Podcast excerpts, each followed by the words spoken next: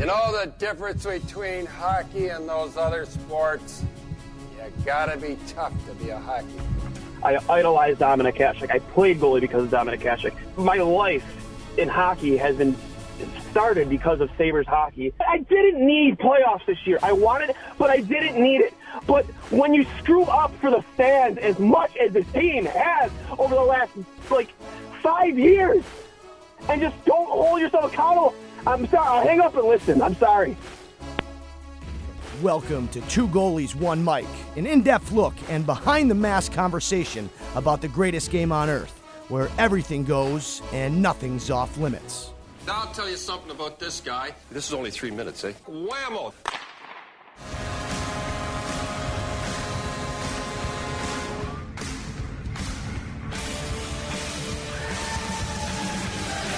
Welcome to episode one seventeen. Part one of Two Goalies, One Mike. I am Dwayne Stennell, joined by Ryan Drury from the Instigator Podcast. Here with a special N H L trade deadline edition. We are just about an hour out from the three p.m. deadline uh, for all teams considered who have pretty much already made their moves um, the days leading in. And a deadline we haven't really ever seen before with uh, all of the action around the league, Rogers. I mean, uh, It's been a minute since we've had you on, and happy to have you back, bud. Yeah, it's great to be back, man. I uh, yeah, it's been a while, but you know, just been busy up here with with all my O H L coverage and everything. But it's nice to have a minute to jump back on with you and discuss what's largely been a pretty boring day. But like you mentioned, the the lead up to it was pretty explosive. But you know, as far mm-hmm. as today's concerned, it's been a bit of a snooze. Yeah, you mean you mean. Nick, uh, Nick, Bo- Nick Bonino going back to the Penguins. Did it get you six to midnight? Not really. It actually had the opposite effect because I couldn't care less about that franchise. But um, yeah, it's uh, I don't know. It, it just they're they're an interesting team in the mix of today because they've probably been the most active today, and I I don't really know what the goal is. Like I I think it's that they think they can squeeze one last push of significance, if you will, out of this group, but God bless them if they think that. I mean, if, if we were talking about, you know, the Penguins of even three, maybe four years ago, I would understand it a little more, but they're, they're grasping at straws to barely make the playoffs as is. And, you know, Nick Bonino is not the Nick Bonino of twenty sixteen seventeen. No, he's not. Dmitry Kulikov is not going to take a very, I would say, below average decor and make them good enough to win a round, in my opinion. So I think Ron Hextall felt the pressure of an aging core and said, I guess we'll, I guess we'll just try this one more time. And they're giving away assets. And I think it's the wrong thing to do. Maybe they'll prove me wrong, but I highly doubt it. But their approach today has been one of note, if anything. But that just goes to show how boring today has been. We're talking about the Pittsburgh Penguins trying to rekindle old glory that I think everybody's on the same page. It's just not there. I, I, I agree. You know, I actually had this conversation earlier about the Penguins. It's kind of like, you know, I understand getting the band back together and just trying to, you know, see if you have one more run in you. But like, if this doesn't work and you see how much the East has really loaded up in the last couple of days uh, between the Devils, the Bruins, the, the Bruins somehow got better. Like I, it's just wild to me. You get Tyler Bertuzzi, you get Dmitry Orlov. I mean, a guy I'm sure that you were obviously pretty fond of in Washington, you know, with, with the time in Washington. Like I just like, I don't know. I, I just like the team got better. They're a juggernaut. Carolina, you know, is A, a better hockey team. All these teams in the East, Tampa Bay, just these have just, it's going to be an absolute bloodbath in that first round. Um, yeah, it's, it's probably the most exciting, uh, honest first round of hockey we're going to probably ever see. It's just a shame that, uh, unfortunately, it doesn't look like Buffalo's going to be much in the mix for anything. They went out and traded, I mean, a player that you might be familiar with, with the O H L, Josh Bloom. Uh, yeah. to to the Vancouver Canucks for Riley Stillman. And I just don't understand it. I don't understand the thinking there. I don't, judging from everything, you know, Kevin Adams has said, um, you know, we're worried about the future. And I don't, I understand he has t- term left on his contract, but this guy is, he's, he's, he's trash. He's not good. And I, I hate playing, I hate calling players that play in the N H L trash, because they're not trash. They play they play in the N H L. They're going to have to play at the best league in the, on, on, on the planet. But, like, in comparison to what we already have, why did you think this was an upgrade or a good or a good move for the future when there was plenty of other moves out there that you could have made that would have been much more beneficial? And maybe you could have packaged Josh Bloom in a deal with maybe a second and, you know, another pick, just to especially upgrade your blue line now that Dahlin is out for at least another game.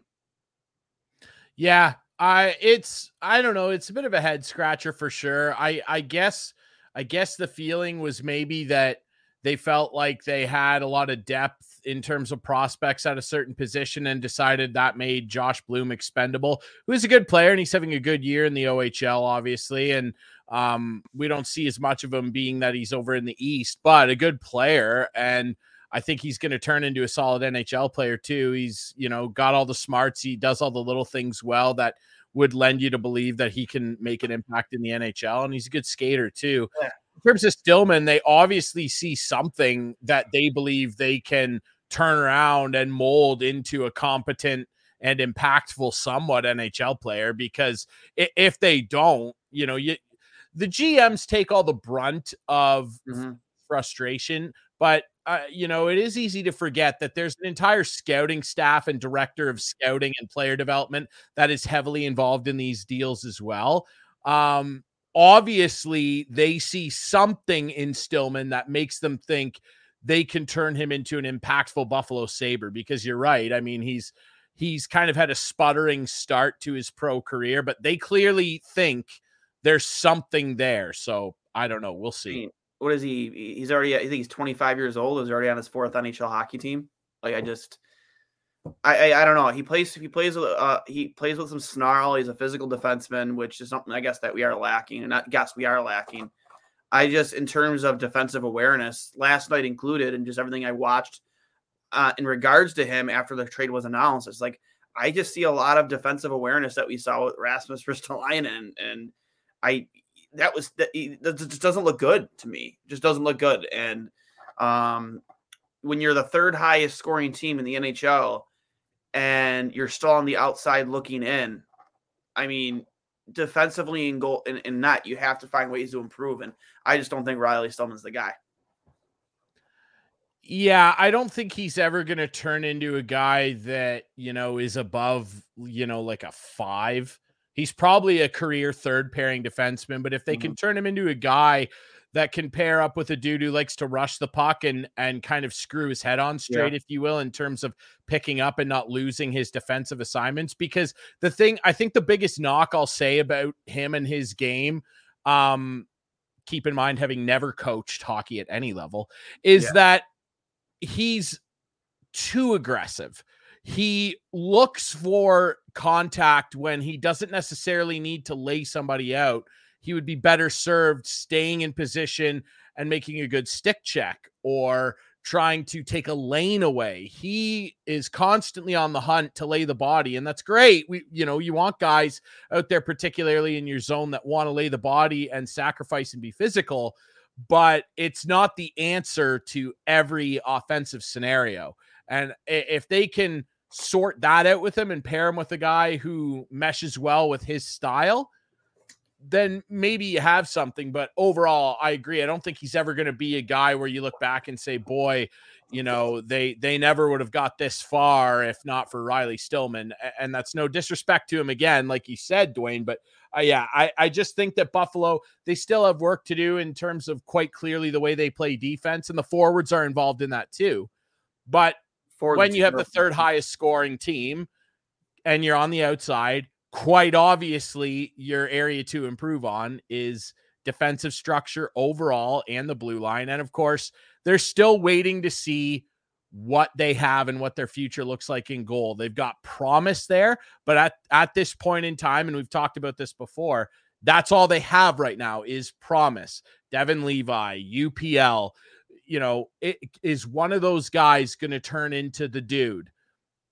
Linus Allmark doing what he's doing in Boston probably hurts a little, but um, it does. Yeah, it definitely does. I'm sure it does. There, there's no way it can't, right? But Boston's Boston, right? Like, you know, mm-hmm. I, I don't think anybody would expect Linus Allmark to have the numbers he does there if he was playing in Buffalo, who are, you know, have really improved. And I think the future is bright, and I think they are definitely on the right track, but it's leaps and bounds, and there's still a few more of those to come. Yeah, I, uh, I agree. Like, the future, it does look bright. And for me, it's, you know, I was never a guy that was pounding the table and I needed Jacob Chikrin. I've said this a couple times. Like, I did not need. Yeah, Jacob I saw Chikrin. Your rant. Yeah. Oh, yeah, yeah. That's right. You were in the comments. I saw it. But my issue with that is he did an interview with Pierre LeBrun. Kevin Adams did an interview with Pierre LeBrun and said, if the trade makes sense for from a standpoint where it's not, it's a hockey trade. It's a trade that makes us better in the future. It's a trade that, you know, fills a need. I mean, granted, you needed a you, there's a need to, for a more defensively styled defenseman, but at four point five million dollars a year for the return that it ended up being for Arizona, how can you sit here and tell me that that doesn't fit every narrative that you just gave us? And a first, a conditional second, and a second. Yeah, sure, Ottawa's honestly at this point their their their first round pick might not be better than ours. It just it just it just might not be. So it's like, that fit every single one of your narratives. You know, it's still, you know, having him on your team, even though you'd have to eat his entire salary, you you would still leave yourself room over the next two years to sign Rasmus Dahlin, to sign Owen Power. You still have Quinn and Paterka on entry-level deals. Like, it just made sense. Um, yeah, the only thing that didn't make sense is a left-handed offensive defenseman, which you have plenty of right now. But it's clear as day you need help on your back end. You need, you, you, you need, even if he's not a defensive juggernaut, you need help. And to see him go for that, and when you have such a wealth of riches between the O H L, between college, between, you know, what's going on over in Europe and in, um, hold on, hold on. I am sorry. Just, just in this, just in breaking for us right now in the middle of my rant, my chicken rant. Minnesota is trading Jordan Greenway to the Buffalo Sabres. Yes. Okay. So that uh, that's an interesting pickup in a guy who's had a really disappointing season, but is still young and still has a very manageable cap hit. I believe he makes three million dollars for the next two years. Um, Minnesota has, which is odd because Minnesota's like in a playoff spot. They're turning into, like, you know, the Bank of America here for other yep. teams in terms of salary. Don't I, I don't imagine they retained any salary here, but um, that's a dude for Buffalo that I think can have an impact. And he's a guy that has more offensive upside than the very low point total he has this year. Big body. Gets in there. He's going to establish a forecheck for you. He can fight. He can do all those physical things. I think that he's probably going to find uh, a pretty fun home in Buffalo and become, you know, one of those power forwards of old that were so beloved in Buffalo in the glory days. I think he has, and he's still young enough and has the potential to turn into something for the Sabres. I actually think that that's a pretty decent pickup. one hundred percent. I believe Granato has experience with them too. Yeah. I, yeah. I yeah. They'd be familiar with each other. Yeah. They'd be familiar with each other. So this move definitely does make sense. He's a big guy, uh, plays a little play, you know, granted, like you said, having a down year, but he's showing he can put the, he has shown he can put the puck in the net. He would fit really well on your third line, can fill in on your second line. And he plays a tough game. He plays with some snarl. And I think that's exactly what Buffalo needs right now. Yeah. He, he is a dude that is a specimen out there, and and is a guy unlike some guys in the league where he's got that size and looks to use it at every opportunity. He likes to lay the body and intimidate defensemen. He can probably cause some turnovers, be a puck retriever. Geez, I'd be scared to see him on a line potentially. Who knows how the chemistry all works out? Like, imagine him and Cousins on a line. Like, that's a lot of meat coming down the ice at you. And I'm willing to bet you that's exactly where they slot him. Well, yeah, they're not going to acquire a guy like that, that Donnie Meatballs has familiar, you know, familiarity with and knows his skill set. They're not going to acquire a guy like that based on where Buffalo is right now and just put him on the fourth line. I imagine they're going to acquire him and want to try to maximize that potential people still believe he has, and I believe it too. I like his game. He's a good player. Um, they're going to try and put him in an immediate spot to make an impact as often as possible with that size. And geez, yeah, if he ended up on a line with Cousins, man, that's a lot of horsepower gonna, coming at you. We're going to bring up, we're going to bring up some of his player profile pages here right on the screen. I'll share it with the screen, but that is a name that we even heard last off season uh, as a guy that, you know, Buffalo might be interested in. It, it's not the first time we've heard his name in trade circles. Yeah. Um, let me just bring things up here just so we can get a better idea of the player. I mean, analytic, even, even analytically. Um, do, do, do, do. Bring up his elite prospects page. Jordan Greenway. I just want, I'm just interested to see when he was with Granato. Uh, he played, he played in the World Junior Championships in the U twenty team in two thousand seventeen, U eighteen. Yeah, one hundred percent. He has a ton of experience because Granato was there with the U S N T D P program during those yeah. years, two thousand fourteen. So Granato is very familiar with the guy. And this is a guy who I believe, again, it fits that mold. Uh, I'm pretty sure he's a player that's still under contract. They just recently signed him, didn't they? Believe he's got two more years left at three mil, which is like, yep. you know, even if this doesn't work out for some reason, it's not like you're saddled with a giant term or a giant dollar figure, right? Yeah, like, exactly. Does he, does he kind of turn into, you know, what Nick Ritchie has kind of turned into with Arizona, where he went to Toronto, it really didn't work out. They got rid of him. And then he kind of found his game again playing for the Yotes. Like, is this a similar thing? Both guys that are big dudes that like to truck people around out there and have some offensive touch around the net. Like, I think that this is, you know, we'll, we'll wait to see what the return is. I imagine it's probably picks. It's, I think it, that this is a pretty low risk reward, you know, low risk, high reward move for the Sabres. I, I again, I, I love this move. You know, I'm not going to say I take away everything I said about friggin' uh, Kevin Adams over the last twenty-four hours, but I mean, I, I agree with you. This is a very low risk, high reward. You see it this year, uh, seven points in forty-five games. Again, not a great year. I mean, nothing's really going the right way in Minnesota to be, to begin with. Um, but Uh, last year, ten goals, seventeen assists. Um, again, a third line guy who plays a big game, plays with some, plays some, uh, plays with some snarl, some sandpaper. Um, and that's something that Buffalo is really, really lacking. And I, again, I think about, like you said, him playing on a line with Dylan Cousins. That is just something to get really excited about. Very excited about. Um, even the year before that, um, fifty-six games, thirty-two points. Um, I think this is a guy who could thrive under Don Granato, not just because he has experience with him, but a guy that, you know, Don Granato, who's proven over the last two seasons that, you know, he knows how to develop players and he knows how to get the most out of players. You know, the best case in point is Tage Thompson.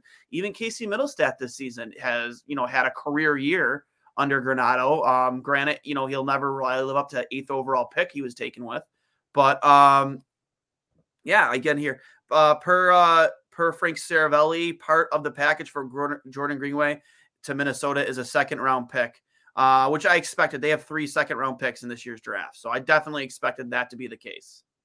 Yeah, I, and again, I, I just – yeah, I don't hate that at all. I just think, again, even even a second-rounder with the dearth of picks that they have, it's just such a low-risk move, and – again, you know, Donnie Meatballs has really proven that he is, uh, you know, a player's coach. The guys there really yeah. like playing for him.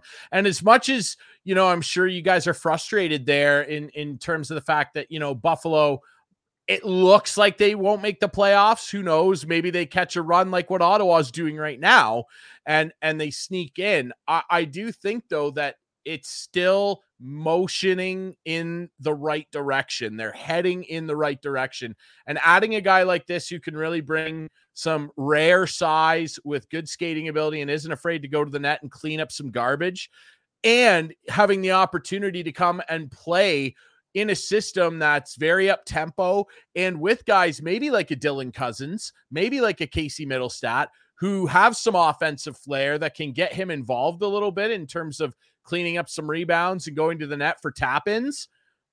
I just think that this is, you know, a, a really nice little maneuver here by Kevin Adams, who, you know, mm-hmm. yeah, say what you will about the Chikrin situation.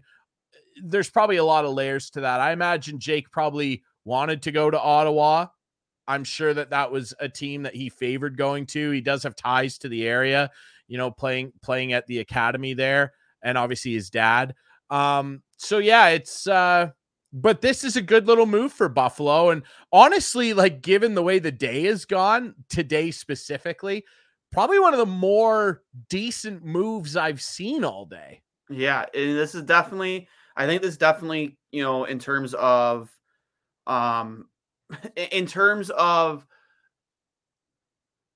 you know, highlighted moves for the day, this definitely tops the list. Definitely over Nick Bonino, if you ask me. Um, his oh, numbers yeah. this year don't look great. They don't, you know, uh, Jay Fresh Hockey on Twitter, and I'll share this to the page too. His wins against replacement is two percent. It's not great, but it's a physical, he's a physical defense first winger who takes a lot of penalties and struggles to put the puck in the net, has been a part of some effective lines in the past. Um, yeah, again, I, I, I, but I liked the move. I liked the move. He'll be given more opportunity in Buffalo without a doubt to, you know, prove that he is more than a fourth line player, more than a third line player. But chance, you know, he, I, I just, I think about the potential of him being on that second line, um, and just really adding some more size and grit alongside Cousins. And it just makes me salivate at the mouth.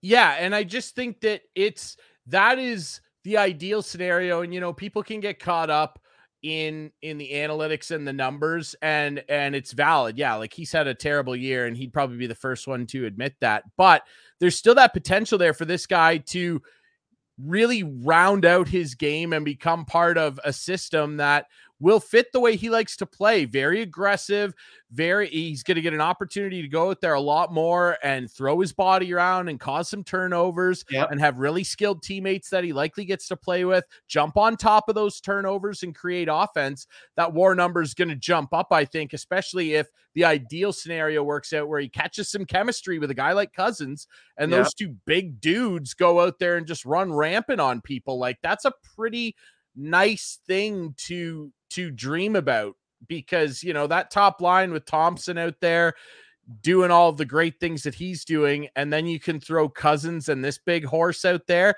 and terrify some defensemen back-to-back shifts. Yeah. I think that that's, you know, any team would want that. You know, remember, hey, like, there's a guy that plays for my team, Tom Wilson.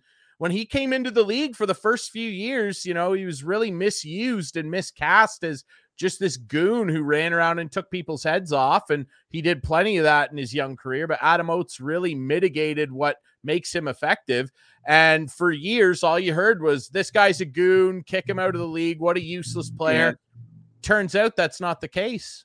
And I'm not saying that Jordan Greenway is going to turn into Tom Wilson, but that size is there, and he's got a rare blend of size and an ability to get to the net. And I think when yep. you pair him with a, a set of teammates that can can utilize that and jump on chances that he creates, it, it could become a really nice mix.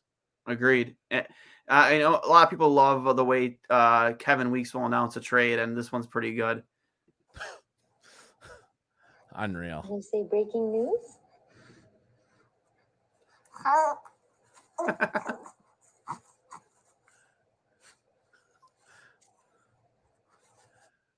got, I got, I guess, I guess we don't get him actually breaking the news himself, but pretty, pretty, pretty adorable way to break the news. And also, I'm just gonna uh, check in here. I want to bring up some, you know, the Jay Fresh page that we did just see from Shayna, who does a lot of great content, especially around deadline day. Jordan Reed oh, yeah. hasn't brought that much to the table offensively, but he is a good defensive player.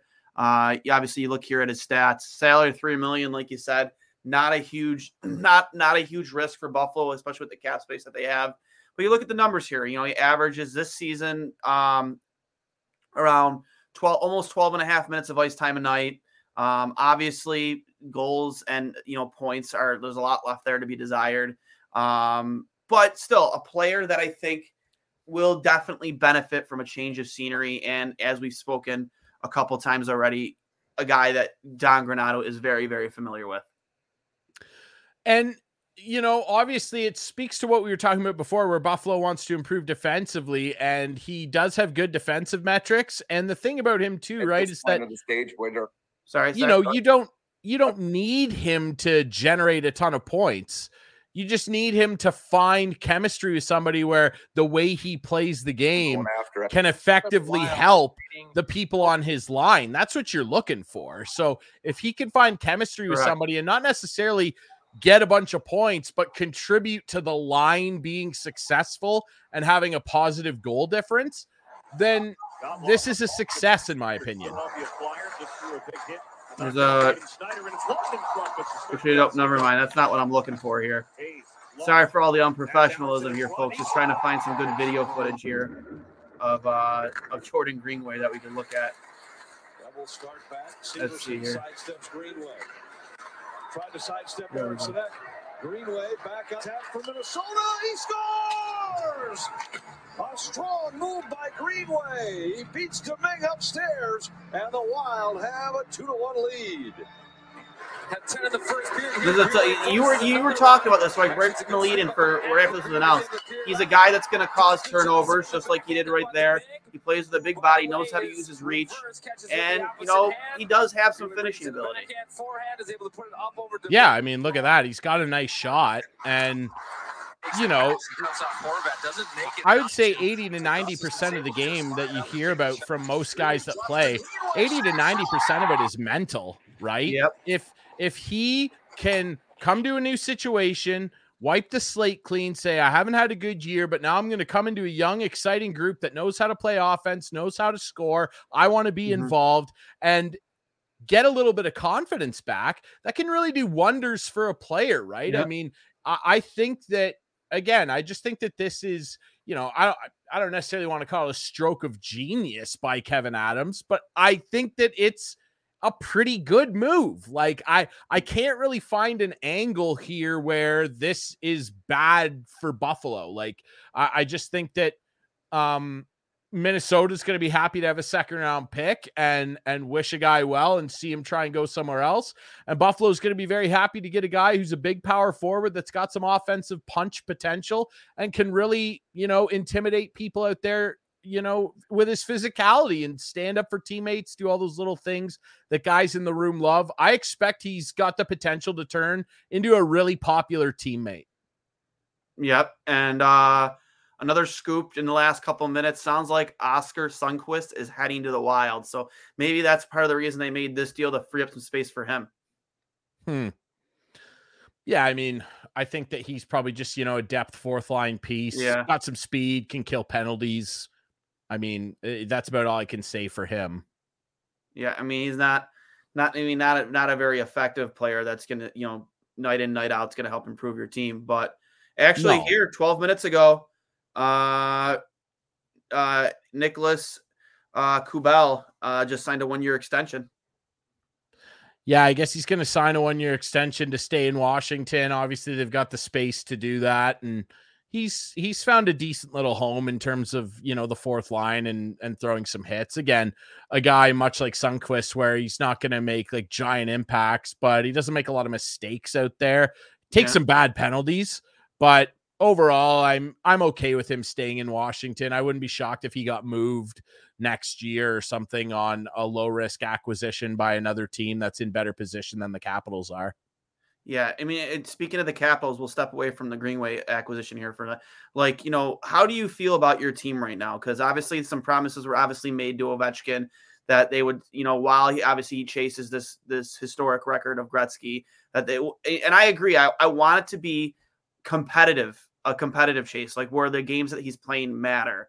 Um, do you do you foresee the direction of your team as, you know, especially with some of the moves they've made, that they're still going to be making attempts to be a, you know, a winning contending team, at least, you know, next year? Or do you see him kind of like maybe not hitting the reset button, but maybe taking a step back and try and build more through their pipeline? Yeah, I I'm, I'm happy with where they're at, because unlike the Pittsburgh Penguins, the Capitals are run by a smart management group and one of the best scouting staffs in all of hockey. Ross Mahoney is one of the best scouting directors maybe of all time. You look at the number of top three, you know, first three round picks and, and the guys that we've dug out in the fourth round and beyond that have become impact players for Washington over the lengthy tenure that Ross Mahoney has been in charge of our scouting staff.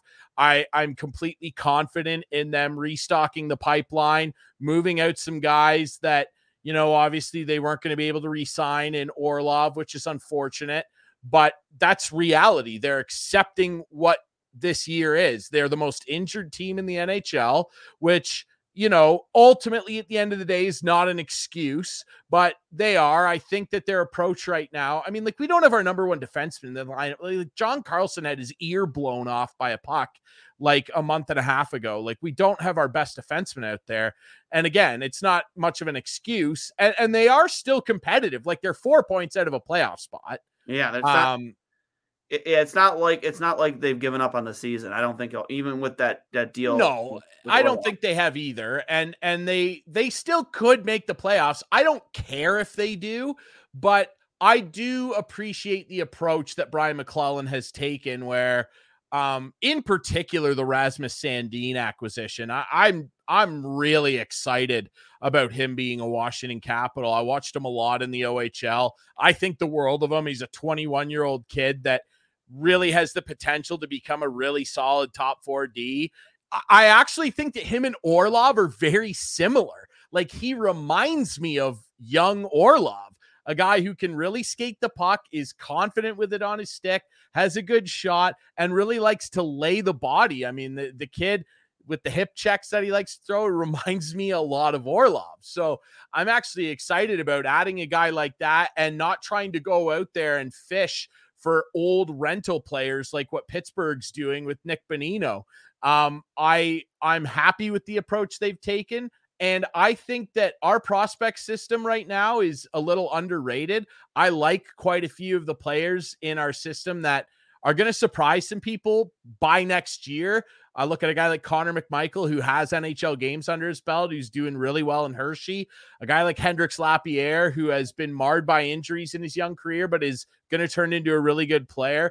I'm looking at a lot of guys that I think are going to shock some people, and I am quite content with the direction of my Washington Capitals. Yes, would I like for them to be high-flying Caps of old and competing and, you know, leading the division and winning President's Trophies? Yeah, of mm-hmm. course, but reality is reality. You are what your record says you are, and Brian McClellan and his staff are smart enough people to go, this is where we are right now, and we're going to approach the deadline like this, restock, bring in some young guys, get rid of guys we don't think we can re-sign anyway, and try and get healthy, see what happens down the stretch, and then probably make some more noise at the draft.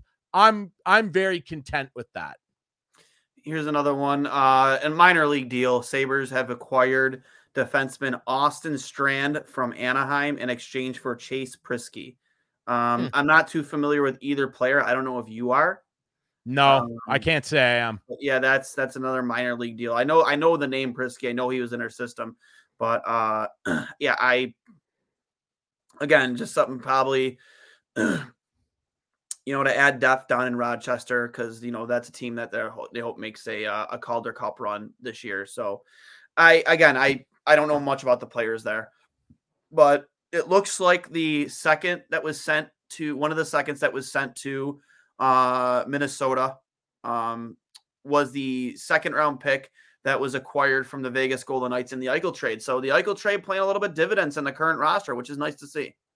Yeah, again, you know, they're uh, they've already done well for themselves out of that deal. So uh, why not add uh, another piece that can be, uh, I-, I think, what it will end up being a helpful addition. I-, I-, I think that Greenway can become an impactful player. Um, I-, I wouldn't, I again, I wouldn't get attached to what his points sheet looks like, but I think that he has intangibles that the team is lacking a little bit that he can absolutely immediately inject into that lineup, get a bit of confidence. And once that confidence comes, working yeah. with Donnie, Donnie Meatballs, once that confidence comes, I think he could turn into a guy that punches in some offense for you. Like, you know, looking at some of those highlights we were watching, is it absolutely out of the question where this guy catches some confidence playing with a Cousins or a Mittelstadt and turns into a fifteen goal scorer? Like, those are valuable guys to have on your third line, contributing on your second line, you know, being on mm-hmm. a second power play unit, crashing the net. I don't think that that's out of the realm of possibility at all. I, I don't, I think, don't think so either. Um, I'm just looking, I'm, I'm looking up, trying to find, there's more trades coming in as we're talking. Um, yeah, we're getting flooded with a lot of those, uh, a lot of those minor league deals to kind of move contracts around. J V R apparently James van Riemsdyk. Yeah. He's going to the Red Wings, which so is, they'll replace Bertuzzi. Yeah. Um, again, that looks like a team that, I mean, they're going to be good, just like Buffalo, uh, for, for, for many years to come, even though the Atlantic division in the East just looks really, really, really like a, like an absolute juggernaut for at least the next, you know, cup next couple of years, um, until Austin Matthews decides to leave, uh, leave Toronto to go to Arizona. but, uh, yeah, yeah that, that's, a, I, I that's just a, don't think that's happening. You don't think so? Just, Arizona has no money. Like, they're living in this pipe dream fictional world where the pizza guy down there is like, yeah, we're going to build this arena, which they still have no approval for. Um, because I think as the city of Tempe starts digging into all the details of what it's going to cost to bring this kind of thing to life. And then they look, think about, think about this, right? Okay. So this is a long-winded thought. Think about this. Why you're a city of Tempe city councilor. Yep. And I come to you and I say, I'm the pizza man that owns the Arizona Coyotes. Uh, that's not like some weird joke. The guy that owns them is this pizza guy. He owns a pizza chain. And I go, I own the Arizona Coyotes. At our height of success, which was a Western Conference Final appearance in twenty twelve before I owned the team, where we had to give away thirty percent of the seats to get that full for a Western yep. Conference Final, right? That was the height of our success. What we typically do is bleed red ink all over the place, never draft and develop players properly. When we do, they we trade them because we're atrocious and can't continue to draft well and support them with good players. So they always leave. So there's no star player for a fan base to attach themselves to. We can never fill our arena. We can't even fill the Mullet Arena, which was a, co- a college rink that's smaller than most O H L rinks that, by the way, sell out. And I want to come to your city, and I want you guys to help me build an arena, a, a nineteen thousand two hundred seat arena with luxury boxes, yeah. and I want you to help me pay for it. At, w- what, what would possess the city of Tempe? Where's the track record of, of thinking that this is going to work? It never has. They have, they have nothing to fall back on to go, hockey fans want to come and watch this. What hockey fans? Where are they? How are we going to consistently generate revenue? There's typically a deal that's worked out where yeah. the city gets a certain percentage of ticket sales, concessions, event bookings, because you're going to want to have concerts there, of course. Where, where is that revenue going to come from? This is a team that just a couple seasons ago in the bubble was defaulting on player and staff payments. Defaulting, meaning the checks bounced. Professional sports team. And now you want me wild. to come, you want us to have you in our city, build a brand new dream shed for you that you'll never fill. You'll, you'll never fill it. You'll never fill it, right? It's just all smoke and mirrors bullshit. I, I'm just so sick of this. I'm sick of... Con- I did it on my show last night. I'm so sick of having to talk about this embarrassment of a franchise. Do you realize that right now, they have a cap hit of, I think, about sixty-two point six million dollars? Yeah. fifty-six point seven percent of that is dead contracts of guys that have retired or are on long-term I R, or retained salary for players that aren't even on their team. Yeah. And when you consider that that cap hit of what's left of that, what, thirty-eight, thirty-nine million? I can't do math. Yeah. That's just the A A V. It's not actual real salary. I think someone tweeted that their actual salary is like twenty-nine million dollars. This is an N H L team. Why would Austin Matthews, to come back around to the start of the conversation, why would he want to go there? It's it's understandable when a guy like Stamkos considers going home and he didn't. Or, or when John Tavares says, I want to go home. That's the Toronto Maple Leafs. Yeah. They they do not, they make money just farting. Like they they just make money making stuff. They don't even have to move and they make money.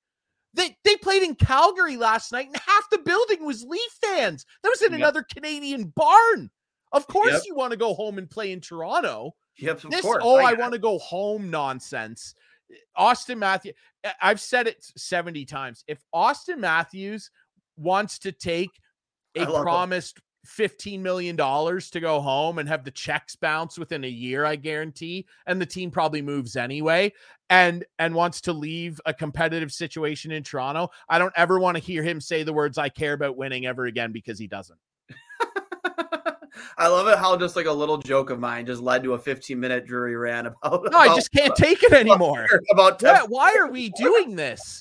What what's happening? Like, why are we propping up this franchise? And you know what? You know what else chaps my ass about it? Gary, old Gare Bear, and his cronies the other day send out an email that gets leaked on social media by all the insiders that they're like, oh, we're going to monitor all these teams and make sure that you're not adding players to go on L T I R just to bring them back for the playoffs, you sneaky devils. But the Arizona Coyotes can do it seven hundred times. They're still paying Chris Pronger. It's just Chris insane. Pronger- Chris Pronger hasn't played in the league for nine years. They have so much. They have so many dead contracts in that organization. Pavel it, it, Datsuk, Pronger, Jake Voracek's the latest addition. They're retaining some of Patrick Kane. They'd have a Hall of Fame lineup if it was two thousand eight. They probably win. They probably win the cup. Oh my they god! They have Shea Weber. Tough. They have Shea Weber. Like, but so, but, but, oh, but Gary, teams that want to compete and actually make money and have fans that do well, don't you dare acquire a player that you can sneak under L T I R and bring in for playoffs to try and, right. God forbid, win. But the Arizona Coyotes, you guys can just load up on every old fart that's never played in the N H L for fifteen years and stash money. That's totally fine. Yep. It's unbelievable. Oh, yeah. What a yeah, loser again, mentality. From from from Darren Traeger just now, J V R likely heading to Detroit. Deal isn't done as the Red Wings are in the process of moving another player. So expect another player to be moved out of Detroit to make room for J V R. Um, That's interesting.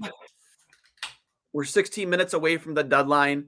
Um, obviously, uh, I would expect this is probably it for Buffalo. I mean, I wasn't even expecting this, uh, but. Again, it's a nice surprise. It's a very nice surprise. Uh, I, I I tweeted out earlier, this is turning out to be worse than the Bob Corkum trade deadline. That's the only move we made. Uh, just I'm just extremely, extremely, extremely happy that we added some defensive ability. Uh, I mean, he's not going to win the Selke, but he, he's, a, he's a guy who takes care of business in his own end. He plays physically, uh, a very physical yeah. game. And again, we've seen that he can score in the past. And just hope that, uh, you know, he finds his scoring touch under Don Granato, like many other players have have under him. Yeah, and I and I think that with his physical play and at his most confident, he's going to be stomping around out there, high-stepping into guys, laying yep. people into the wall, getting the fans jacked up. The fans in Buffalo love their physical players, and, and rightly so. They love their lunch pail guys. And yep. I, I just think that he's going to end up being like, he could end up being a real fan favorite there. I think oh, within, you know, a couple months, some Greenway jerseys are flying off the shelves down there. I, I think he has the potential black to become a really, really well-liked guy. The black and red goat head jersey, baby. Get it, get it out there. Get the Greenway out there, even though oh, they're out of goat such head jerseys. A, such a nice jersey. It brings it back is. memories of old. I, I for love me, that jersey. I think it's the best. It's, it's the best jersey in the league. It always has been for me. Um, That, uh, again, that's my biased opinion, but I think many people outside of the it'd be outside, top five for me.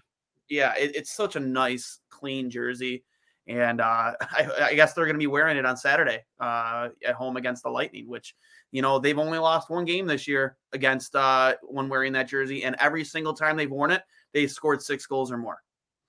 Um, Rock and roll. Comment here from uh, Jake Watkins. Between this and the Stillman, it seems they're trying, they're not trying to, yeah, trying to go after someone like a J V R or a Meyer or someone with offensive upside. They know they can score. They need to defend and get a little more physical. Um, Stillman, yeah, I, I, I you know, makes, I guess this, this deal makes it a little bit more sensible why they went after Stillman from the physical standpoint. I still think I wish I would have rather much more a guy like a Racco Gudas or, you know, Fabro out of, out of uh, Nashville um, than Riley Stillman. But yeah, again, that that that does seem the direction that they want to take. And Kevin Adams did mention a couple weeks ago that, you know, when when looking to add, he wants to improve the toughness of this of this roster. When he's done that, and Jake's bang on, I I, I think I don't think Buffalo needs to be going after the Myers of the world or an aging asset in J V R who can maybe still make an impact. I mean, when healthy, he's still an effective player, but I think he's right. Like Buffalo, they've shown that they've got the flash and dash. They've got the flair.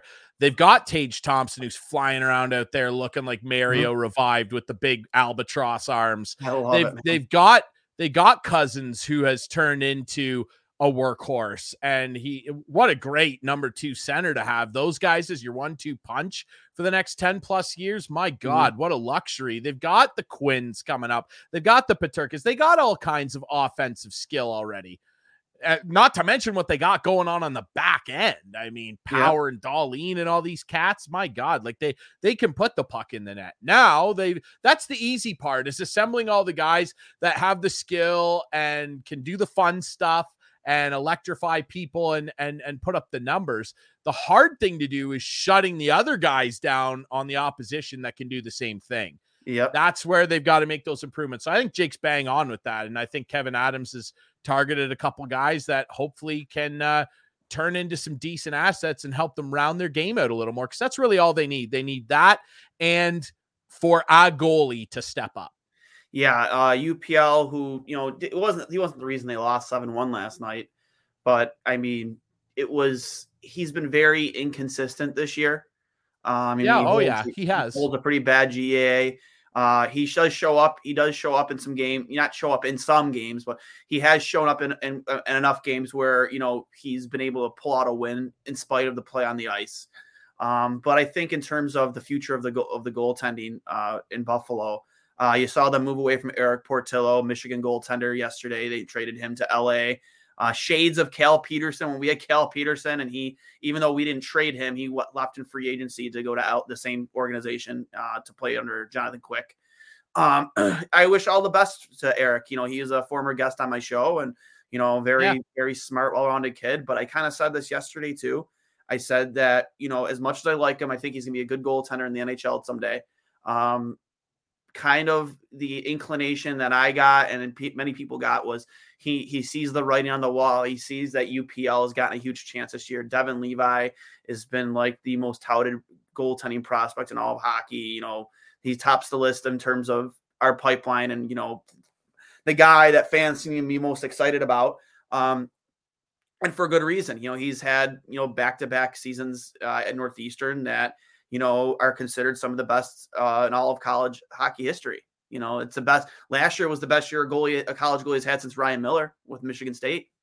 Um, yeah. So, I, you know, I, some people would say that he saw that writing on the wall and he chose the he informed the team that, you know, he didn't plan on signing, which is why they traded him. For me, I don't. I'm not saying I don't want Eric Portillo with that with that kind of mindset, but as a goalie, it's like.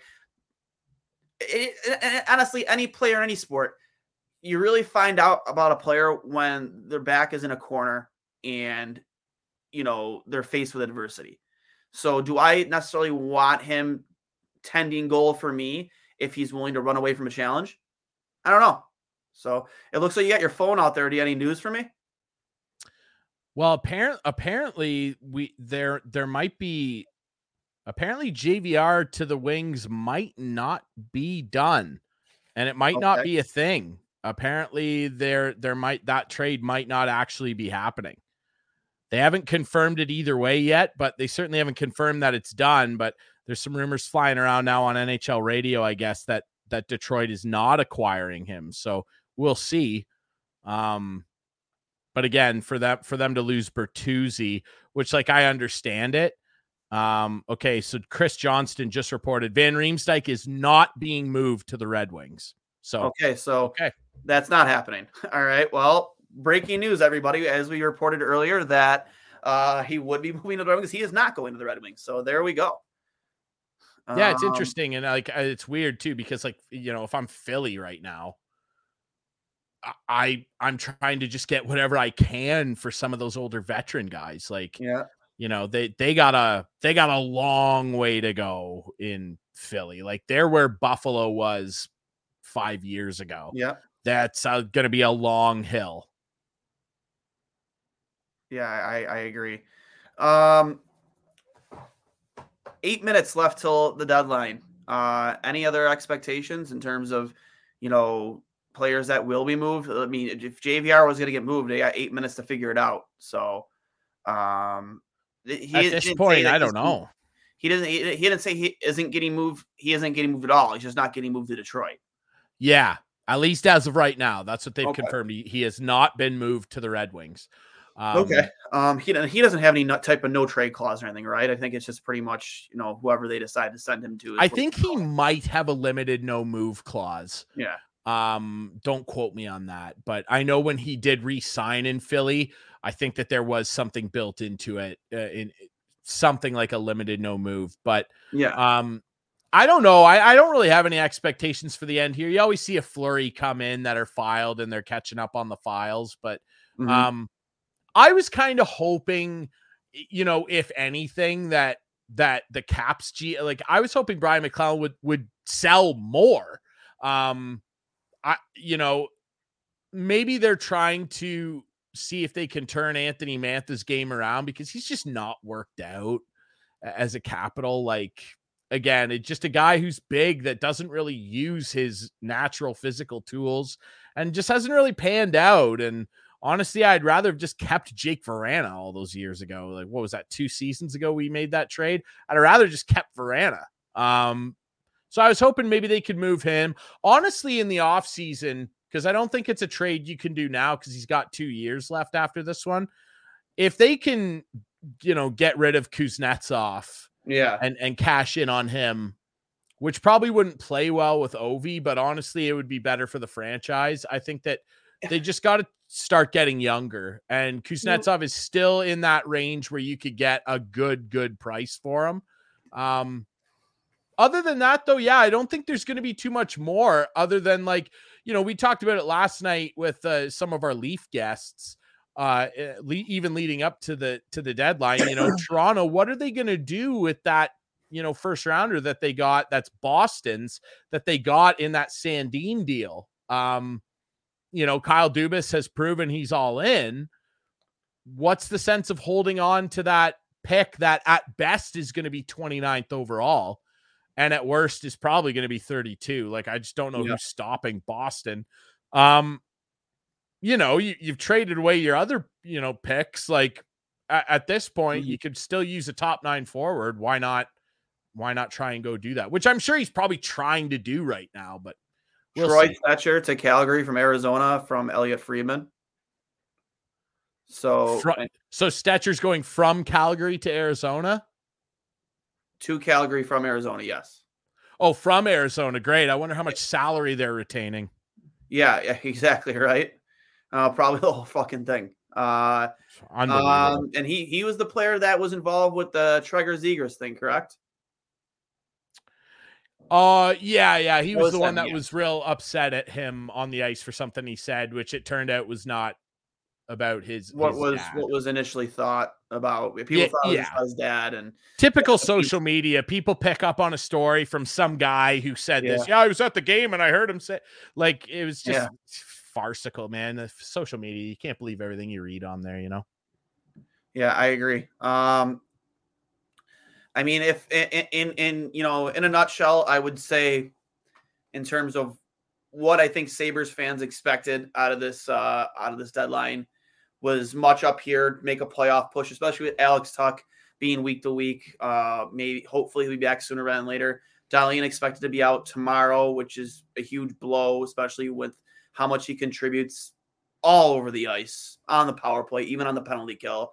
Um, the guy just does it all. He's a Swiss Army knife or Swedish Army knife or yeah. whatever types of knives they use over there. Uh, yeah. And on top of that, you know, a Norris Trophy candidate. Um, but um, bringing in Jordan Greenway, hopefully, at least on in the defensive zone, that helps helps these uh, helps his team a lot, because last night that team gave up. They gave up uh, after going down four to one. Granted, the game was pretty much over. It's the Boston Bruins. You're not going to score three goals on them in five minutes. It's not happening. Yeah. Um, but if you look at the, the the goals to follow, even even on, even on on their second goal, Dylan Cousins, who we talked about extensively earlier, Dylan Cousins absolutely, with the most despicable effort I think I've seen from him all season, loses a battle on the boards. Uh, I forget his name, Luke, Luca, or I forget his name with uh, with Boston. Um, he, anyways, uh, has the puck out front. All Dylan has to do is take one hard stride and put his stick on him. That puck isn't in your net. And he literally looked like somebody pulled the controller out of the, out of the P S five, and he was just coasting and staring at it, staring at it. Like, oh, was that uh, was that the Laukkanen goal? Laukkanen, yes, yes, yeah, yes, yeah, yes. yeah, yep. yeah. Not then, a great effort from him, honestly. And that's just a uh, an example of a young player still ironing out that consistent sixty-minute yeah. compete level. But I'm not worried about Dylan Cousins. No, yeah, I, I would never worry night. about. I would never worry about Dylan Cousins in terms of effort. He's always going to give his all, but. What I guess what irritated me even after that is the fifth, sixth, and seventh goal. Literally, your entire all of your forwards are just not even just allowing them to skate the puck into the zone, like really honestly, without any impediment. But they watch the entire time, even on rebound, even on second opportunities. Nobody's engaging. Nobody is. It, they gave up.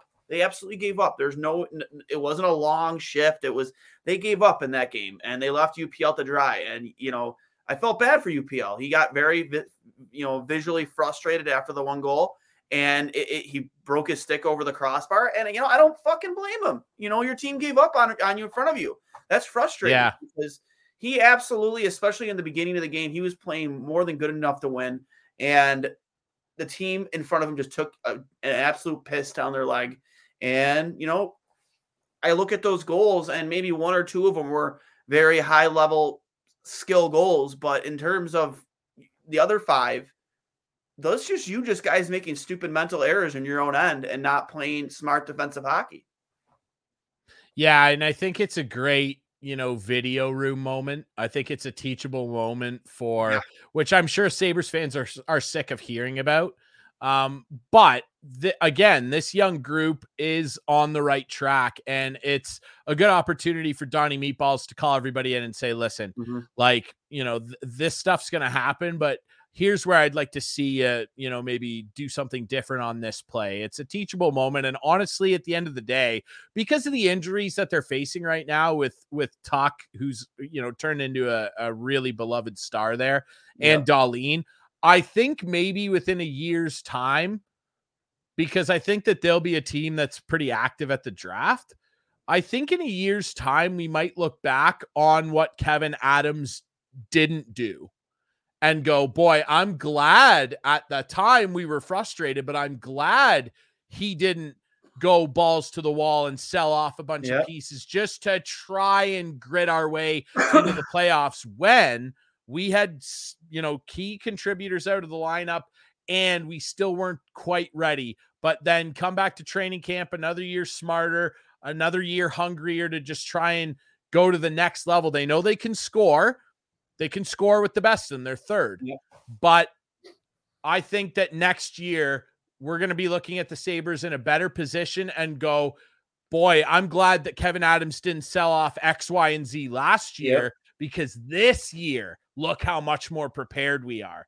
I think that that could be it. A lot of everybody wants to see their team make seven trades on deadline day. Everybody yeah, wants I mean, to see improvement, but so, it is exciting. It's something to talk about, right? But I think that quite often And, you, you know, you read about them, like guys looking back, you know, telling old hockey stories. Sometimes it's those moves that don't get made that actually end up, you know, you, you hear about them years later and look back and go, boy, I'm glad that didn't happen. Another trade to announce per Jeff Merrick, Rasmus Asplund from Buffalo to Nashville. So we do have one more trade in the works. Let's see what this brings us. It, I mean, not saying that's a Fabro. I mean, I think you need a better return to get a guy like Fabro. Uh, but I'd imagine this is some type of package for either a goalie or a defenseman. Yeah, I, I, I really do wonder. Yeah, Asplund from Buffalo to Nashville. Yeah, I wonder I wonder what that could be about. We'll see. He's a he's a solid, you know, bottom line guy. He plays good in his own end. Yeah, um, good in the dot. Good penalty killer. Yep. Let me see here. Yeah, we'll per, see. Per Jeff Merrick, the Buffalo Sabres have traded Rasmus Asplund to the Nash. Live tweeting here on Two Goalies, One Mike. Absolutely. That's what right. This day's all about. It's probably one of the most exciting things that's going to happen to people all day scrolling Twitter is seeing this, because, like, you know, I understood it. And, and I think we all went into the day knowing kind of what to expect, just because of how hectic everybody kind of got their business done well ahead of time, unless you're the Pittsburgh Penguins grasping at straws. But um, everybody kind of did their damage leading up to this. And yeah, boy, you know, the West, I think the Stars getting Max Domi is a sneaky one, because the Stars might be the best team in the West. And yeah, that conference is just a dog's breakfast this year. Like, and I'm not saying that to be disrespectful. I think Winnipeg is going to have something to say about that ultimately at the end of the day. The Edmonton Oilers, after a conference final appearance last year, said, we're going to make some oh. changes too. And we're going to bring in a guy like Ekholm who's hungry for a cup. But ultimately, I think Dallas is probably the most playoff suited team to go on a run. I'm not trying to take away from the Jets or, or the Oilers, who are probably yeah. the other two teams that you kind of look at there and go, yeah, maybe. But then, you know, that's not even comparable to the East, where you look over there and you go, man, there's like four or five, maybe even six, like monsters, where you're like, man, there are going to be some really, really disappointed fans in a couple of markets after the first round in the East. Yeah. Because that is uh that's a gauntlet. Yeah, and um per Elliot Friedman and Jeff Merrick, uh they are extending uh Fabro in Nashville. So the trade will not be for Fabro unless they're extending him now via a trade, and there's some other package coming back with Rasmus Asplund. I know uh including myself had my hopes up there that this would be a deal for a defenseman, but it doesn't look like it will be uh, Fabro. Again, another move that will probably happen, but it's probably a draft move. Yep. So just sitting here waiting for this return. uh, yeah. Fabro's deal is one year at two and a half million. Jeez, seems I mean, pretty, they, pretty reasonable. Seems seems like a very movable deal. like I, yeah. yeah, that's interesting. Willing to bet um, this deal for uh, but this, this is probably a pick coming back. I'd imagine. I, I can't imagine that they're doing anything, you know, of really. This is a deal of substance with Rasmus. A seventh, a seventh rounder. That's what it is.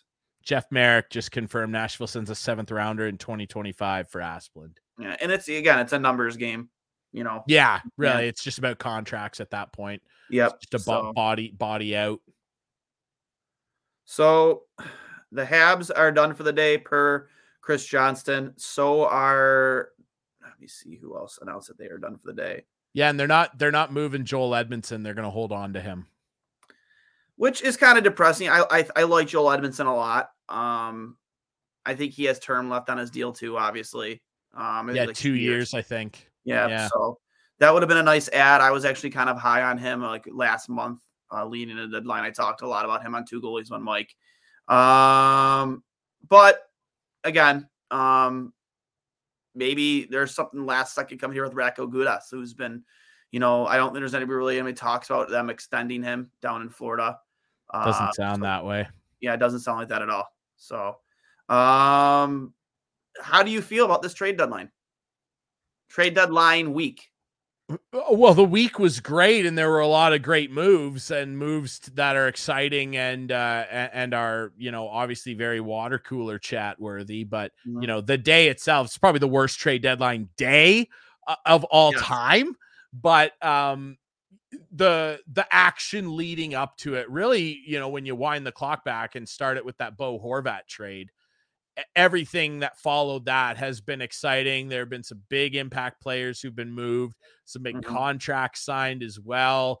Teams really putting their stake in the ground, trying to, you know, cut themselves out from the pack as contenders.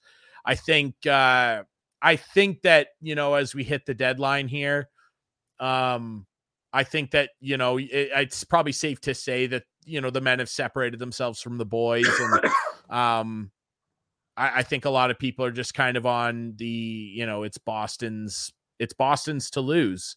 They've proven that they're head and shoulders better than everybody right now. What's the playoffs look like? Exactly. And uh, do you think adding Jordan Greenway and Riley Stillman, even with Alex Tuck out, is going to be enough to get Buffalo over the hump and into the playoffs this year? Hmm. Like, probably not, but you never know because, you know, three weeks ago up here, we were all saying the same thing about the Ottawa Senators. Yeah. And there they are. You know, they're four points out. They're on a heater. Mm-hmm. They spoiled uh, Showtime night at M S G last night, Patrick Kane's debut. Like, they're beating good teams here. And, like, you know, uh, do I think that Ottawa is wildly better or more ahead of schedule than what's going on in Buffalo? Not at all. I think they're actually pretty comparable with where they are and where their young star players are at right now. Um, you got Kachuk and Jimmy Stew over there, Tim Stutzla doing his thing in Ottawa. Now you add Chikrin in the mix, and then yeah. you look down at Buffalo and, and you got Thompson and Cousins and Dahlin and Power. Like, I think they're in very similar spots. So, I don't know ultimately if they will make the playoffs, but when you look at what Ottawa's done, could Buffalo could Buffalo replicate that? I think so. And then it, really it's going to come down to the goaltending and how, you know, screwed on they can get in terms of playing defensive as a team. But when I look at the teams ahead of them, because, yeah, they're, they're going to have to leapfrog some teams, but, like, are the Islanders way better than them? No, they just have the goalie. Like, imagine Sorokin played for the Sabres. Like, the Sabres, yeah. then then I'd be going, oh, one hundred percent the Sabres will make the playoffs. I, I'd be all in. They're j- They just don't well, have probably be in a better position. They'd yeah, be in yeah. a better position right now than they are with had Sorokin and that. They're, yeah, they're probably sixth, maybe fifth even, you know, if they've got that goaltender, right, who can, like, literally, there's so few guys in the league, but literally can steal you wins.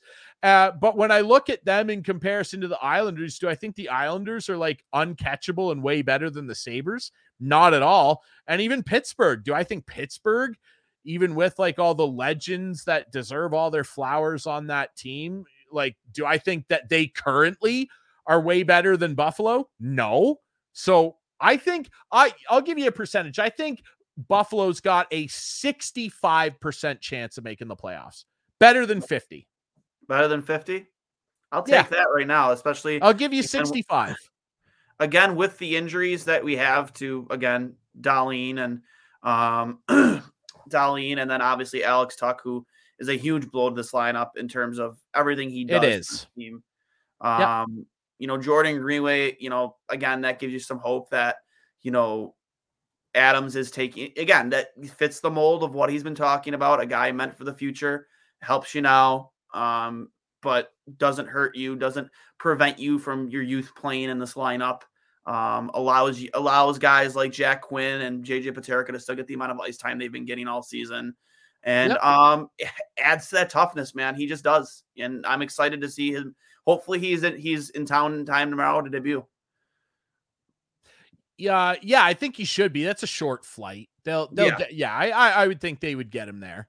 Um, but yeah, I, uh, honestly, like I, I like that move. It's like a sneaky good move. Um, yeah, I, I just, I really have no problem with it. It's like a real it's a real win of a move for Kevin Adams, adding a guy like that that still has pretty high potential for a pick that you could yeah. more than afford to give up, really. Agreed. And I just, I'm uh, checking in to see who, who other teams have been announced that they're done. Um, John Klingberg has been traded to Minnesota. The yeah. Ducks got it in just under the wire. Wow. Which, like, again, Minnesota is such a confusing team, right? Because, like, they're retaining some salary on guys. They're involved in these three-way trades. They're they're selling on younger guys like Greenway, who, yeah, needs a change of scenery. And then they go out and they bring in Klingberg. And, and you're just kind of like, you know, sense. What are you, Minnesota? Like, decide, you know, like, and and and I think Klingberg is a good player who's having a disaster of a season and should fire yeah. his agent. But, you know, like, even at John Klingberg at his best, do I think that it gives Minnesota that much better a chance of even winning a round? Not really, unless Marc-Andre Fleury or Gustafsson can, and Gustafsson playing really well. It looks like they got a goalie of the future there. Uh, a guy that came through the Ottawa system. Remember, he was the uh, world junior goalie in Sweden. Uh, I want to say on the twenty sixteen or seventeen team that stole some games for them. Ottawa traded him away, and obviously Minnesota has him. He looks like a, a future stud. Um, but, you know, e- even if him or Fleury turn into like a world beater and Kaprizov puts the team on his back, I mean, I don't know, maybe because it's the West they win around, but I just don't know what John Klingberg realistically does in terms of helping them get over this big playoff hump. I, I don't know. I'm a li- I'm just a little bit confused. Uh, you know, what Billy Guerin, like, what are, what is your team? Like, you tell me, Bill. I don't know. Yeah, it's, it is definitely, I, I, again, I don't know really what direction Minnesota's going, and you trade Jordan Greenway. You kind, you kind of, you kind of appear to be a seller, and then you go get a guy that. Yeah, that's what I mean. Like, it's like, what? It's not like he's young. It's not like he's really young. No, no, he's what? He's what, thirty or thirty-one now? Like, he's yeah, been around like the not, block. Like, like, you know, if anything, you know, you know, Philip Hornick would have made more sense. You know, guys, you know, Jacob Chikrin, I guess, would have made more sense.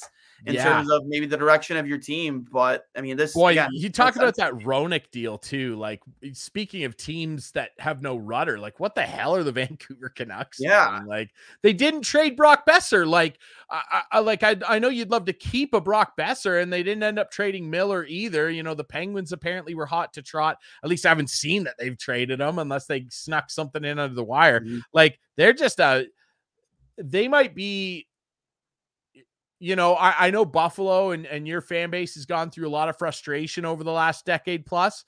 That's Vancouver right now. Like, what a melting pot of just heat from the media there, the fan base. Like, people out there just hate the Canucks management, and for good reason. They they just uh, they're just out there heading for the iceberg with no ability to turn. It, yeah. It's gross out there right now. Yeah, and uh the Devils just announced via their own Twitter account. Uh, they're officially done for the day. No trades to announce. Um, still nothing on the Sabres. Um, obviously, just a few minutes ago, we had that about Rasmus Dahlin come in. Um, I don't think the Capitals have announced yet that they're done or nothing to announce. Um, and again, you, you, you, you touched there about Brock Besser. Um, why, why is he still on your team? I, I don't get it. Uh, there, there's definitely interest, right? There was definitely interest. There had to have been. Sure. And I mean, he's, he's obviously, you know, the, the injuries, the poor kid has just been so stricken by injuries since he came on the scene, had a couple really good years to start off his career. And then just like injured a lot. Obviously went through all that stuff with his dad too. Like, I actually think, you know, talk about a guy who could use a change of scenery and, yeah. and a reset. It's that dude. Um, On a pretty manageable cap at two, six point six seven for two more years. Again, probably a guy at this point now that like should get moved at the draft. Like, if yeah. you can get, you know, a low end first round pick for him, or at least a, you know, a second and a good prospect, particularly a defenseman, if you're that organization, um, that's probably, I guess, what's more realistic, realistic to happen. But yeah, I'm, I'm sure there's a lot of people in Vancouver. There'll be a market right now today that's, a lot of people are probably scratching their heads, uh, I, I would think. Yep, I, I agree. Um, hearing Minnesota for John Klingberg, since they're going to going after all the Swedes. I mean, that's right. Asp- Asplund is a Swedish hockey Swedish player. Um, yeah, I, man, I, I when it comes to Brock Besser too, like you said, very very riddled with injury throughout his career. The issue, you know, the unfortunate with his father. Um, just guy just. Again, has not had it easy in Vancouver. Um, you see guys around you that you've kind of grown grown up with there with, you know, Bo Horvat leaving, especially your captain. You kind of almost expected him to be gone by today. You know, you expected it. And uh, yeah. I, I'd imagine at this point, even Vancouver would probably have to eat a little bit of his salary. I mean, regardless if that's not a bad cap hit for a guy like him, a guy who could put puck in the net, they're probably going to have two million dollars of that salary. Maybe just simply because the team would be worried about his injury, you know, the, the likelihood of an injury. The Flames, boy, the Flames, they got Stetcher and Nick Ritchie in that deal. So that's interesting. Yeah. Um, in that Stetcher I like deal. Nick Ritchie too. I, I, I yeah. like Nick Ritchie a lot. Funnily enough, traded for his brother. Stetcher and Ritchie go to the Flames in exchange for Connor Mackey and Brett Ritchie. So that's that's a that's interesting. Kind of Brothers, a brother swap there. The crack, the the Kraken say, uh, I I'm not sure. I uh, off the top of my head, if brothers have been traded, I'm sure. I'm sure maybe it's happened. The Kraken say that they are done. Not much action from them, which I agree with. I Ron Fran- Ron France didn't need to do anything. Honestly, you're a you're a second year franchise and you're in a playoff yeah. spot, playing really well. Like that, like run with the casino money here. Like it's yep. everything everything that you're achieving right now is is gravy, in my opinion. Yep. So just stick with your assets and do your thing. I agree. I, I agree. I'm just like I said. I, we're gonna stick around here with you guys for a few more uh, for a few more minutes. Just. Uh, kind of see, you know, who's announced that they're done. You know, it's, it's, it always happens every deadline, uh, you know, deals that are in the works before the three p.m. deadline. Uh, you know, you let the league know that you're working the kinks out and maybe there's something still to announce. I don't know from every, any team. I'm just, you know, I, I'm, I know Jurz is over there scouring the Twitter machine, trying to find out if uh, other teams have announced that whether or not they're done. And I haven't seen anything yet from Buffalo, Washington. I'd assume Boston's done. I don't know how they can get any better than what they are right now. Um, yeah. I'm not, I'm not seeing anything from those teams. Detroit, I imagine, would be done. Um, Minnesota makes it official about Oscar Sundquist. Uh, they've acquired Oscar Sundquist from the Red Wings in exchange for a fourth-round selection in the twenty twenty-three draft. So he's gone. Um, Sun, is that the same guy? Uh, no, I don't think it is. He's massive. He's a big guy. Sundquist. Like very big, like Tage Thompson big. I don't think that's him, is it? Oscar Sundquist? I don't know that he's Tage Thompson big. There's a guy. They have a guy like in Detroit that's massive. Oh, I think you might be thinking of Michael Rasmussen.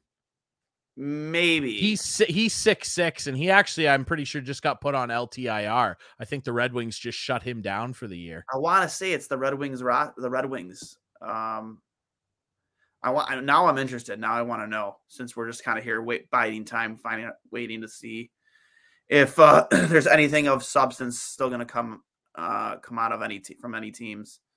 Um, yeah, I can't remember the name. I, I can't remember. I I I, I don't want to say it was it, it was Rasmussen though. Maybe it was. I don't know. Um, six six. It must have been, yeah. They have a guy, yeah. Uh, they have a guy, you know, Rasmussen, guy's an absolute tank. Um, is he a rookie too? I think he's an N H L rookie this year, although I know he did play games for them last year, so I don't actually know if he qualifies as a rookie anymore. But a young player, like yeah, he's a young, young dude, yeah. Awesome. And he is a big guy. Doesn't strike me as uh, uh, uh, like I still remember that being the name, but. I don't know. It'll come to me. Um, but again, guys, uh, excluded Florida because they did nothing. I mean, we're going to give this, like I said, I'll give this a few more minutes and then we'll, we'll obviously we'll sign off. Uh, having Arda O'Kale on later tonight from E S P N to do a full recap of the N H L trade deadline. Uh, Arda, great friend of the program, going to come on with us for part two of episode one seventeen. And Ryan, again, thanks for coming on, man. I know it's been a minute. I'd love to get you on more often and maybe even do like a weekly or bi-weekly segment with you, man, because I always love having you on. You're, you know, second to none, at least for our guests, our consistent guests are concerned in terms of knowledge of the game, especially at the junior level. Gee, wow, geez, lay the butter on extra thick. I got it, buddy. Jeez, I got holy it. Holy cow. Uh, no, hey, man, I, I love chatting hockey. I, I don't know how, you know, intelligent I am with, you know, the the ins and outs of the game. I, I, I don't know. I like to think I pay attention. Um, but, yeah, it's it, it's fun, man. It's fun to come on here and chat hockey with you and the guys. And, again, anytime I'm available, you know where to reach me. Yep. And you know what, man, the same goes for me to you. If you ever need me on the Instigator podcast, I'll, uh, I'm always willing to come on, man. Just give me a heads up. I'll, I'll always, uh, I'll always stop by and chat some puck with you and you and the other guys. So, uh, one hundred percent. Still nothing, man. Jesus. Usually by now you get a majority of the teams have announced whether they're done or not. We've only gotten a small handful, right? Yeah, like three, three or four, maybe five now have confirmed they're outright done. So yeah, I don't know if there's just some, uh, as as Ovi said on the uh, old E S P N commercial, some some late night filings or mm. something going on. I don't know, but um, yeah, I'm sure we'll see a couple more trickle in. But you know, at this point now, I I doubt it's anything of like huge substance. Klingberg yeah. might be the last like big, you know, player of significance. If it was moved. Something of substance, that something would have leaked out by now, right? Like, you know, I would, I would, if, if, if you were finding out, if you were finding out a, a premier, not even a premier, but if you're on a Brock Besser, Brock Besser was on his way out, out of out Vancouver, something would have been leaked remotely. Yeah. I, yeah, I think so too. So, uh, with that being said, uh, this has been episode one seventeen. Part one of Two Goalies, One Mike. Uh, I am Dwayne Stennell for Johnny Cullen, who couldn't be with us today. Uh, but again, Drury, thanks for coming out with us. Um, one question, one last question. What number does Greenway wear? Uh, he wears a number in the twenties, doesn't he? With Minnesota, I want to say he was wearing like, yeah, twenty or or thirty something.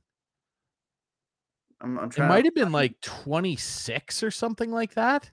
Mm-hmm. Let me see. Let's get an image of him. Uh, he is wearing number eighteen with the Minnesota Wild. Oh, I thought it was in the twenties. So I don't think anybody has eighteen with Buffalo, so there's no problem getting that number. I, I don't believe so, at least. Rock and no, roll. Actually, no, he can't. It's retired. Danny Gehrig. That's right. Cannot yeah, wear can't, eighteen, so can't have can't have that. eighty, maybe he goes eighty-one. Little Miro Chitan action. Wow, yeah, I did. That would be interesting. The uh, devil himself. So, but yeah, uh, excited to see. But you know, he wore twenty-four with Minnesota. Oh, okay, so eighteen might have just been like the number he wore as a rookie. Yeah, that's what we thought. Like he had well, like still twenty-four. Can, Dylan Cousins. I can. Well, yeah, yeah. You're not having that. I, yeah, I could picture him with a twenty with a two on his jersey. eighteen, I think he wore as a rookie. So yeah, yeah. So there you go. Yeah, I would say maybe he goes forty-two or eighty-one if you want to reverse either of those two numbers. I mean, I, you know, who knows what number he picks. The two numbers that he did have though with uh, with Minnesota. Uh, One's taken and one's retired. So uh, this has been episode one seventeen, part one of Two Goalies, One Mike, brought to you by Outlet Liquor, the place to buy a case over on George Urban Boulevard for all your Sabres game night needs. Make sure you get over to Outlet Liquor. I am Dwayne for Johnny Cullen. Um, you guys have a fantastic day, and I'll talk to you later tonight. Let's go Sabres. Hey everybody, this is Dwayne from Two Goalies, One Mike, a show where we give you a behind-the-mask coverage of the greatest sport on earth, whether it be happening right here in Buffalo or around the hockey world. Now you might be thinking, hey Dwayne, why would I want to hear what you two idiots have to say about hockey? Well, first of all, rude. Second of all, we bring in coaches, players, analysts from your favorite programs, from E S P N to Sportsnet to T S N. We're always on it. If you're a Sabres fan or just a hockey fan, you can download us on Apple Podcasts, Google Podcasts, Spotify, wherever you get your podcasts. And of course, you can check us out at trainwreck sports dot com or the Dean Blundell Podcasting Network. Thank you for your support, guys, and I'll hang up and listen. Hi, I'm Logan Anderson, host of the Say the Damn Score podcast. On my show, I deep dive into the sports broadcasting business by, you guessed it, talking to sportscasters. The show has featured big names like Bob Costas, Kenny Albert, and Vern Lundquist, as well as many up-and-coming broadcasters who you may not know yet, but you will know soon. Whether you're looking for professional development as a sportscaster, different career paths, or if you just want to be entertained by hearing some of the best storytellers in the world tell their own stories, this podcast is for you. You can subscribe to the podcast on all major podcast platforms, or you can visit our website, say the damn score dot com. The Podcast Super Friends is a monthly meeting of five podcast producers. Hi, I'm Catherine O'Brien from Branch Out Programs in Baton Rouge, Louisiana. I'm John Gay from Jag and Detroit Podcasts. I'm Matt Kundle from the Sound Off Podcast Network. I'm David Yes from Pod six one seven, the Boston Podcast Network. And I'm Johnny Peterson from Straight Up Podcasts. Together, they form the Podcast Super Friends, an alliance of podcast masterminds sharing best practices, insights, and discussions to help make you a better podcaster. Follow or subscribe to the show on Apple Podcasts, Spotify, Google Podcasts, or at sound off dot network.